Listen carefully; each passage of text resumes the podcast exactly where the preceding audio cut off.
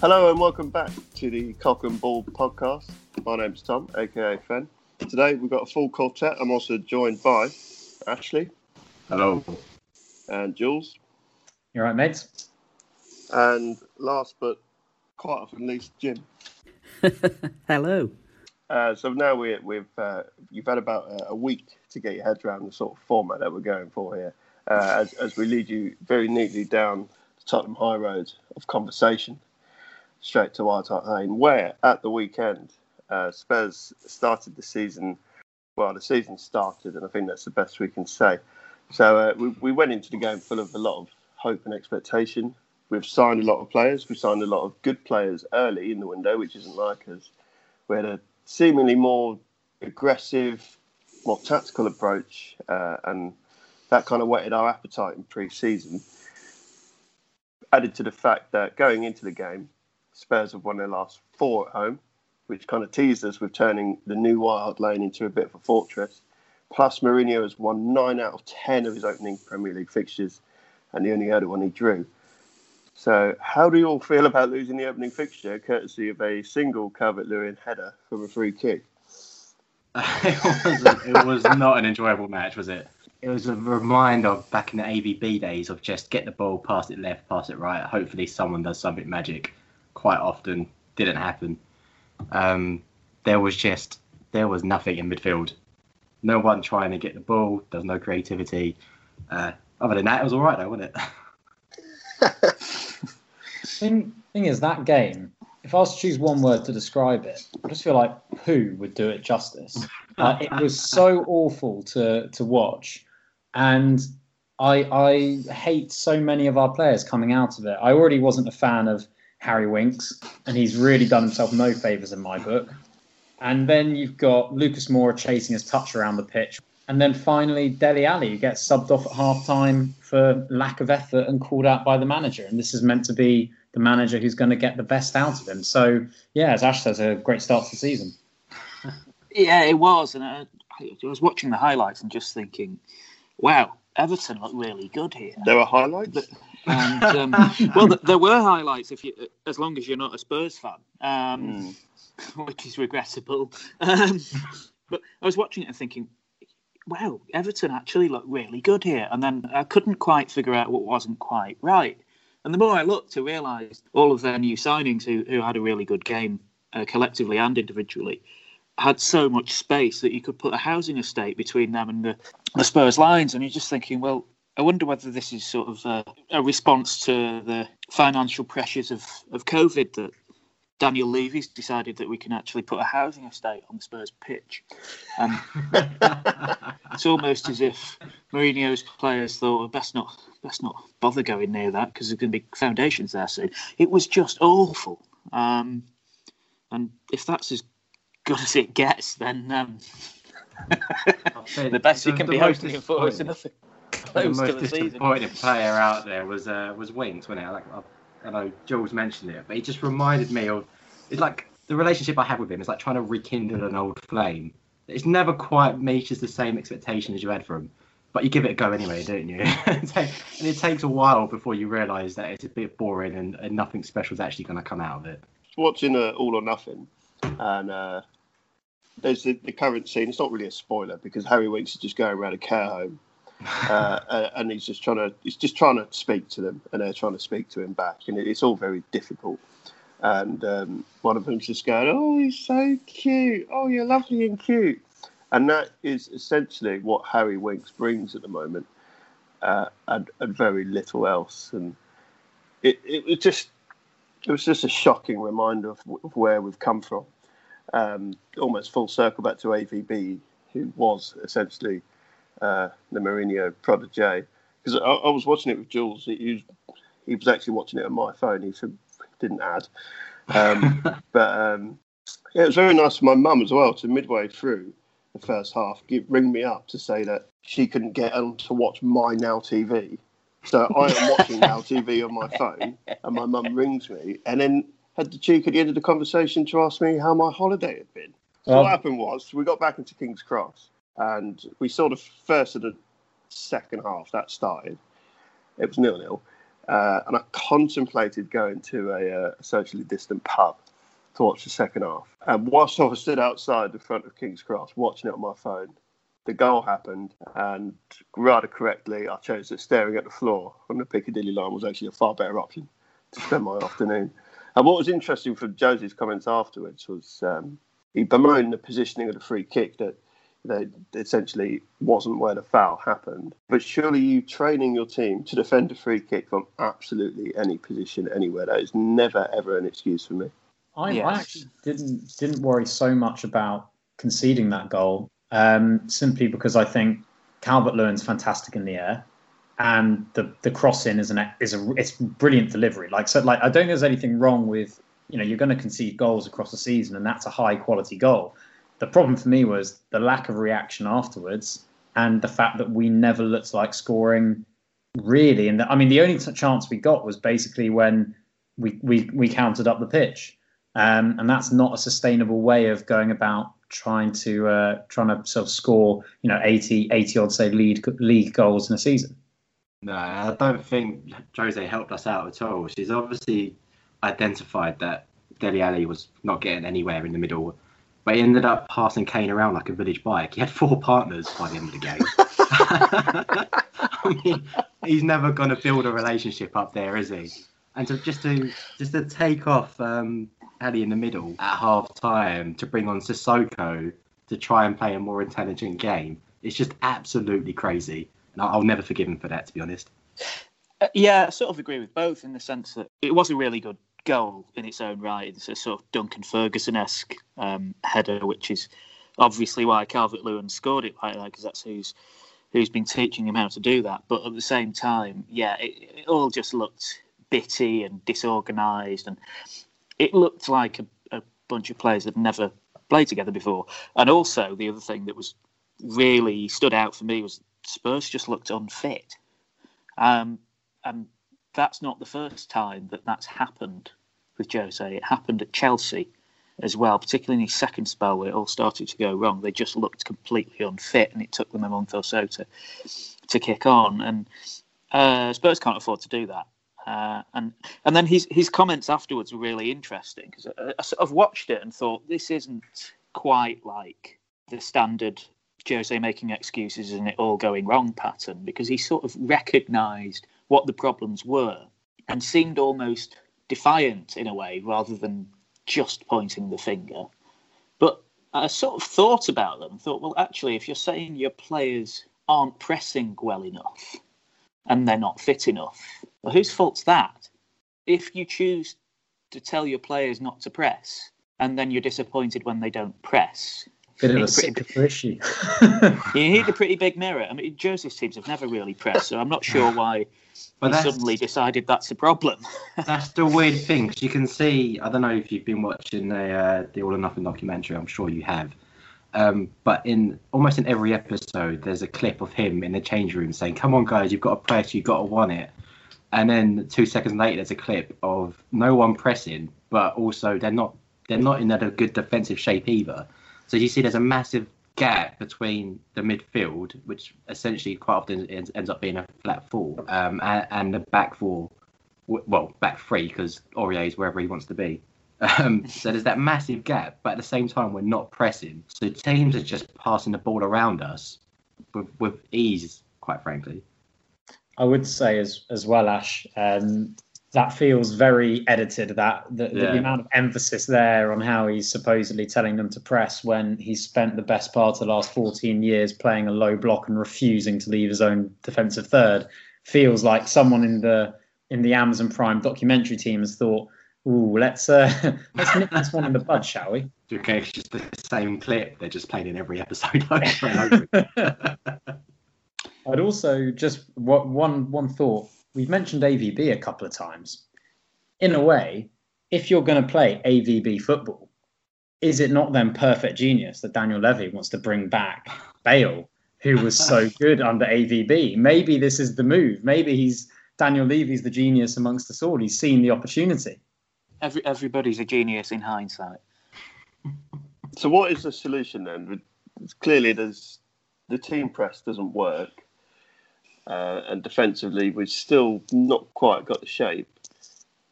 What is the solution? Obviously, we saw Ndom- Ndombele come on, and he looked bright in places, but also sometimes a little bit too conservative, almost as if someone has been coaching him to not be as or take as many risks as we'd like him to take. But so, how do we fix this? I think the problem we had was Winks and Højbjerg. It's always, always we always seem to have this conversation that Winks and someone else doesn't work as a partnership. So I mean, the common denominator here is that Winks just isn't good enough, really, isn't it? Um, but that Højbjerg is a player that we brought in to intercept and to break up play, and I found him quite high up the pitch quite often, not doing either of those two things. Mm. Um, I think if we put someone next to him who is going to be the creative source that's going to make those runs forward, and we just ask Højbjerg to sit deeper, to marshal that um, that midfield, and to provide that shield our defence hasn't had for about three years now, that I think that will go a long way. Because ultimately, ultimately as well, we need to keep the ball better to protect the defence as well. If we're just giving them the ball, how many times did we string together ten passes? Seemed quite rare from memory. Yeah, I'd, I'd agree with all that. And Fen, you, you mentioned Ndombele, who you know I've got a, soft spot for. Um, it took Ndombele 15 minutes to play four times as many passes forward as Winks did in 60. And if Winks is small and not, if he's not good at the defensive side of the game and he's not good at the offensive side of the game, then what is he other than a local boy? If you want another local boy, let's just go find another one. Like, like there's plenty of them in North London. Like, Jesus. We've got Yeah, Skipp he's in on, he's on, Oxford yeah, as he's well. on loan at Norwich. Yeah, I, I don't It think that. I suppose it's worth saying though. It's not. It's not all doom and gloom. I think there were some good signs in there. I thought Son was okay. Kane, despite like you're saying, being battered pillar to post and not having anybody really to bounce off, was was all right. Um, Doherty was good. Yeah. Doherty was very good. I thought. Um, I mean, So there's- ultimately, yeah. it was a set piece, wasn't it, as well? That, that took us Yeah. apart. So yeah, it's it's it's one game, a bit of an insipid start, but it's not the end of the world. And um, I think you can read too much into one game, so uh, I wouldn't be I wouldn't be too worried until weekend when it's all going to go wrong. And ultimately, most of us have got either Calvert Lewin or Dean in our fantasy football teams. So if there is a Yeah, exactly. lining, there is a multitude of points on offer. And I have absolutely no Spurs players in my team this year because I just don't trust them. So coming up, I find it uh, funny that. Oh, go ahead. Sorry. No, no, you got something to say. I was going to say, I just find it funny that uh, a, 1 0 home loss to Everton prompted more from Daniel Levy than a 2 0 Champions League final loss to Liverpool in terms of actually getting some reinforcements in. Do you reckon he's had just some sort of aneurysm watching it? Ben, you talk about Daniel Levy, though. I reckon. Um, I remember reading. If, if anyone doesn't follow, Swiss Ramble is uh, very good on Twitter for sort of understanding what actually goes on at football clubs and the money behind it.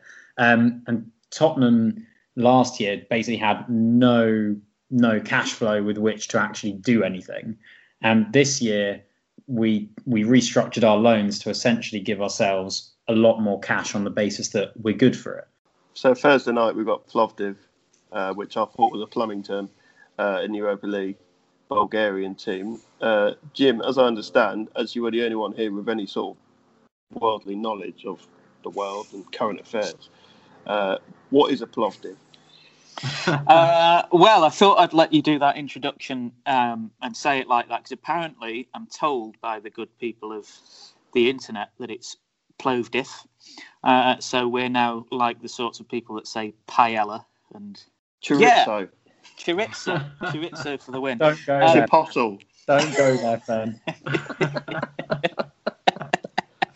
Uh, no, um, Lokomotiv Plovdiv, um, apparently known as the perennial underachievers of Bulgaria, who never win league titles, occasionally win uh, a second-rate league cup, uh, and have a brief foray into Europe.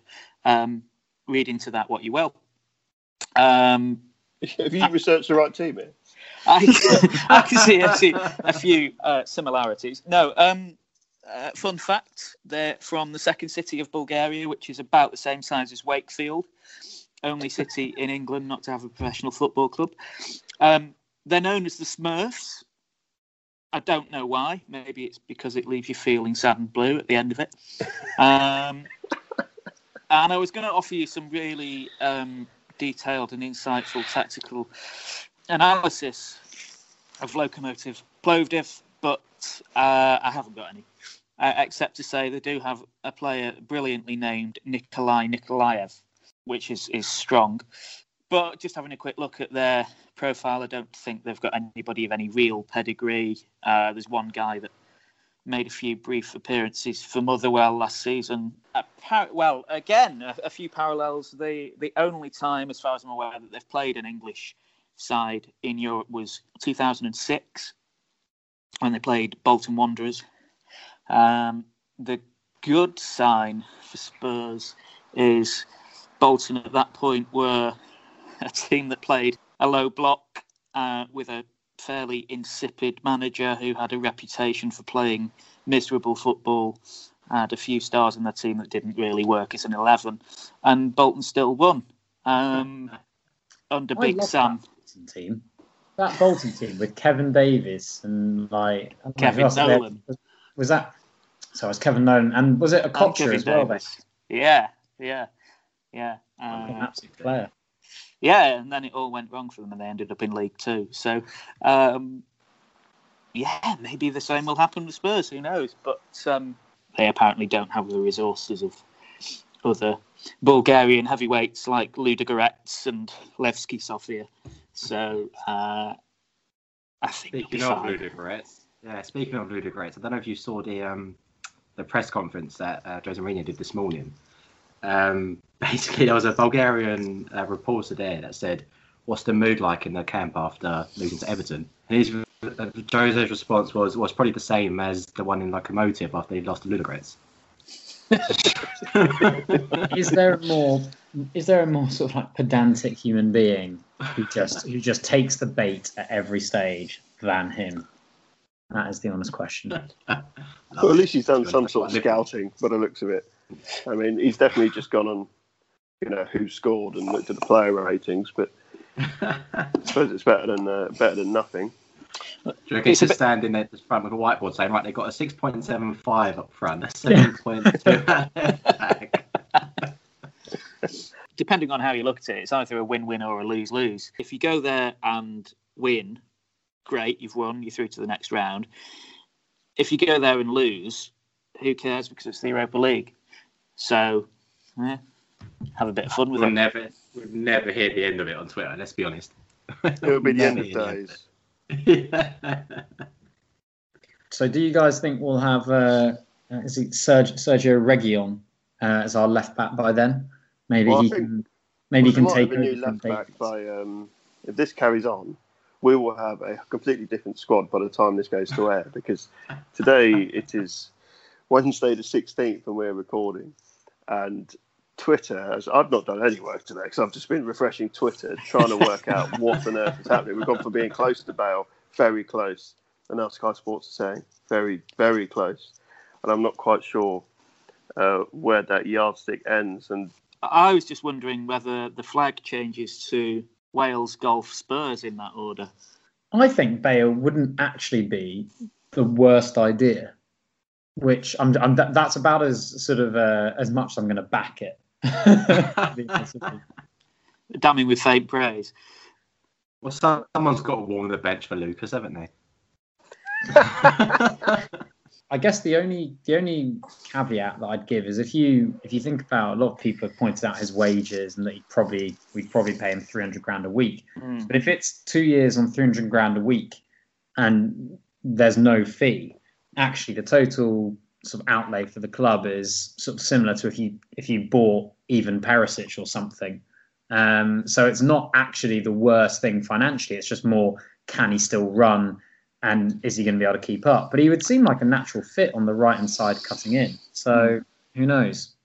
Certainly wouldn't be the worst signing. I don't know what it means for the squad harmony and, and things like you know it's well known that Harry Kane doesn't earn as much at Spurs as he could do elsewhere. Uh, if you bring Bale in on three hundred thousand a week, if you're Dele or Harry Kane or anybody like that, and you go, oh, hang on a minute, what about me? Uh, you could quickly, a pretty expensive transfer could could very quickly end up being even more expensive. But mm. but you know who knows? It's um, he's obviously not happy at Madrid. Wants to leave. They want rid of him.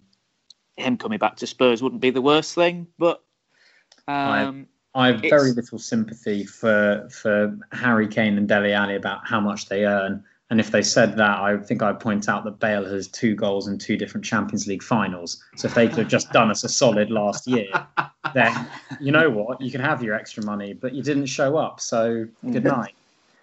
I think we all know what Bale's going to bring. He's not going to be the same guy he was, but that, that touch of class in the final third, we know we can expect that once he gets up and running. Um, the I think the more interesting one is actually Reguilon, that left back. What he means to the team is a completely different left back to what we have. Um, and obviously the rumours have been going on all, all, all transfer window about Aurier moving on. So are we finally going to see the end of the lopsided defence and have a bit more of a balanced, but either both go or one goes and everyone sits, but they actually rotate? I'd love to see it.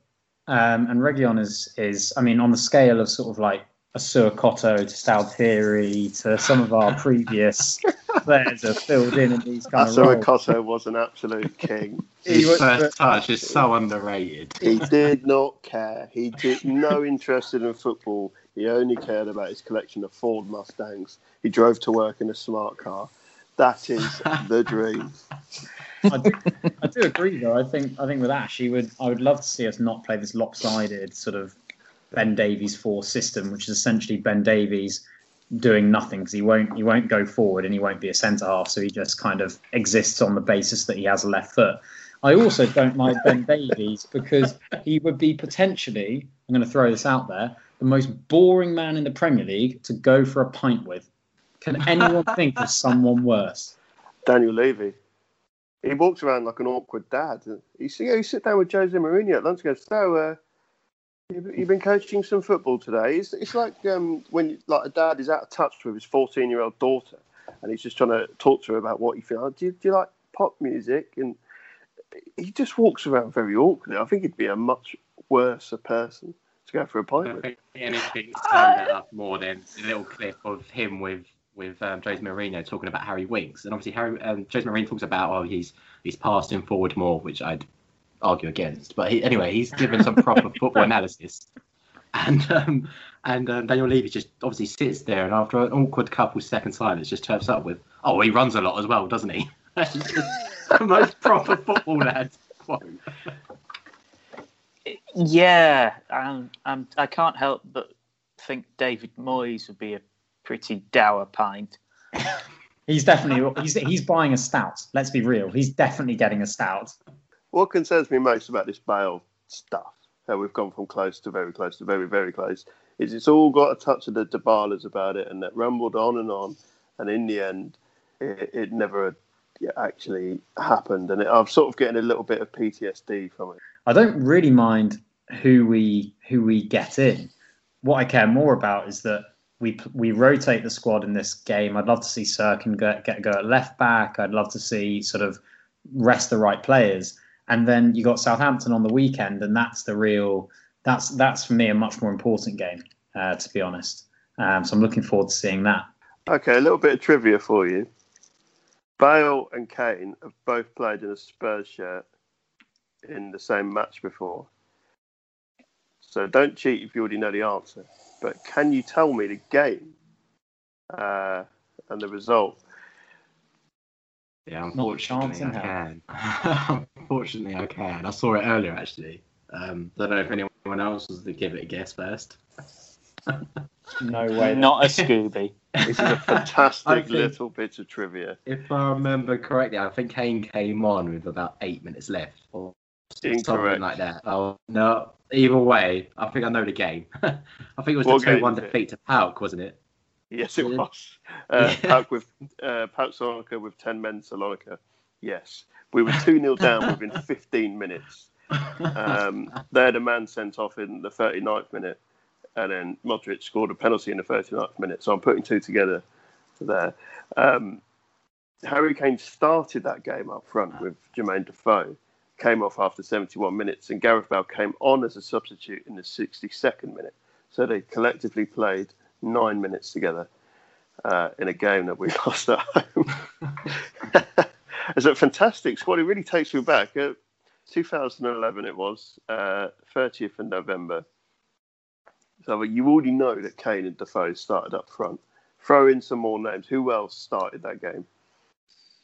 Uh, Chimbonda. No. Assou-Ekotto. No. Michael Dawson. Yes, Bassong was the captain. Michael Dawson. No, no Dawson. Uh, Was Wilson Palacios still about? No. Shaw Luca. Correct. Aaron Lennon. Yes. Kyle Walker. Much like today, we're missing centre mids apart from Modric. We So are. Um, Kyle Walker came on as a substitute. Wasn't like Jake Livermore or Huddlestone, was it? Jake Livermore, yes. Yeah. there we go. William And, uh, Gallas. Yes, correct. My God. Yeah. and South Africa's finest. Oh, what, Steven Pienaar? Yeah. Not Bongani Khumalo then.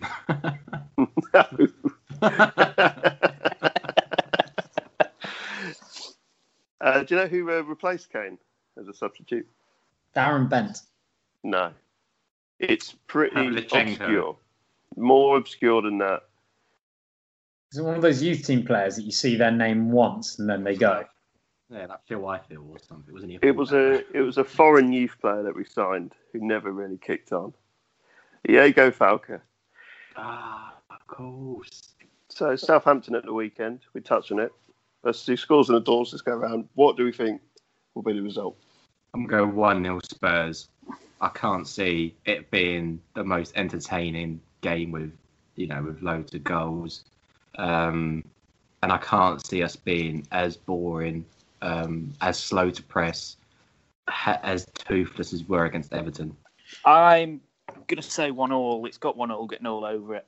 I actually think Southampton have quite a good season and they're okay. I think it would suit both sides to get a draw from one another already. Uh, and absolutely nothing about it excites me, so I'll just go for a one all.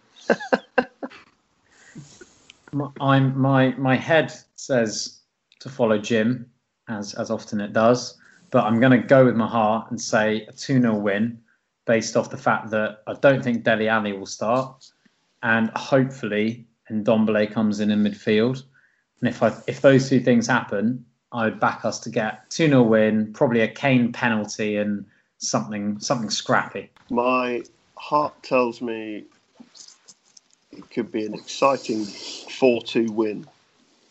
And my head tells me we'll lose 2 1 and Danny Ings will score. It, it's got that kind of feel to it that there- there'll be a late goal.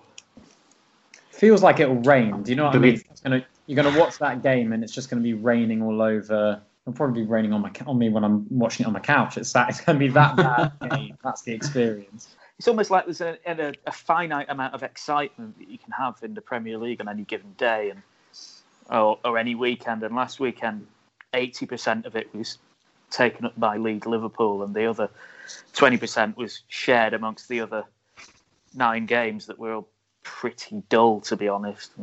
The only question is that in what minute does Ward Prowse score a free kick? 24. 43rd. 61. Yeah, I was going 77. Either way, he's going to shaft us at some point. What are Jose's excuses going to be? That's that's the exciting. We could we could make that into a regular feature. Who's to blame this week? I think he'll be in Dombele. He'll he'll bring in Ndombele into the starting lineup, and then he'll he'll sort of take him out to the media and hang him out to dry again. Fen, what would be your uh, you know if we're talking about making our, our prediction for the Jose excuse of the weekend? I think he's going to blame Ndombele. What do you think? There has been a concerning lack of talk about uh, any sort of VAR. And it's disappointing that Jose uh, blamed physical referees for the fault of the goal at the weekend and not virtual referees, which is sort of the current COVID mood, really. Uh, everything is virtual. So let's have a pop at VAR again. Let's bring that back. Uh, You you could quite see a Spurs 93rd minute winner that gets VAR'd, couldn't you?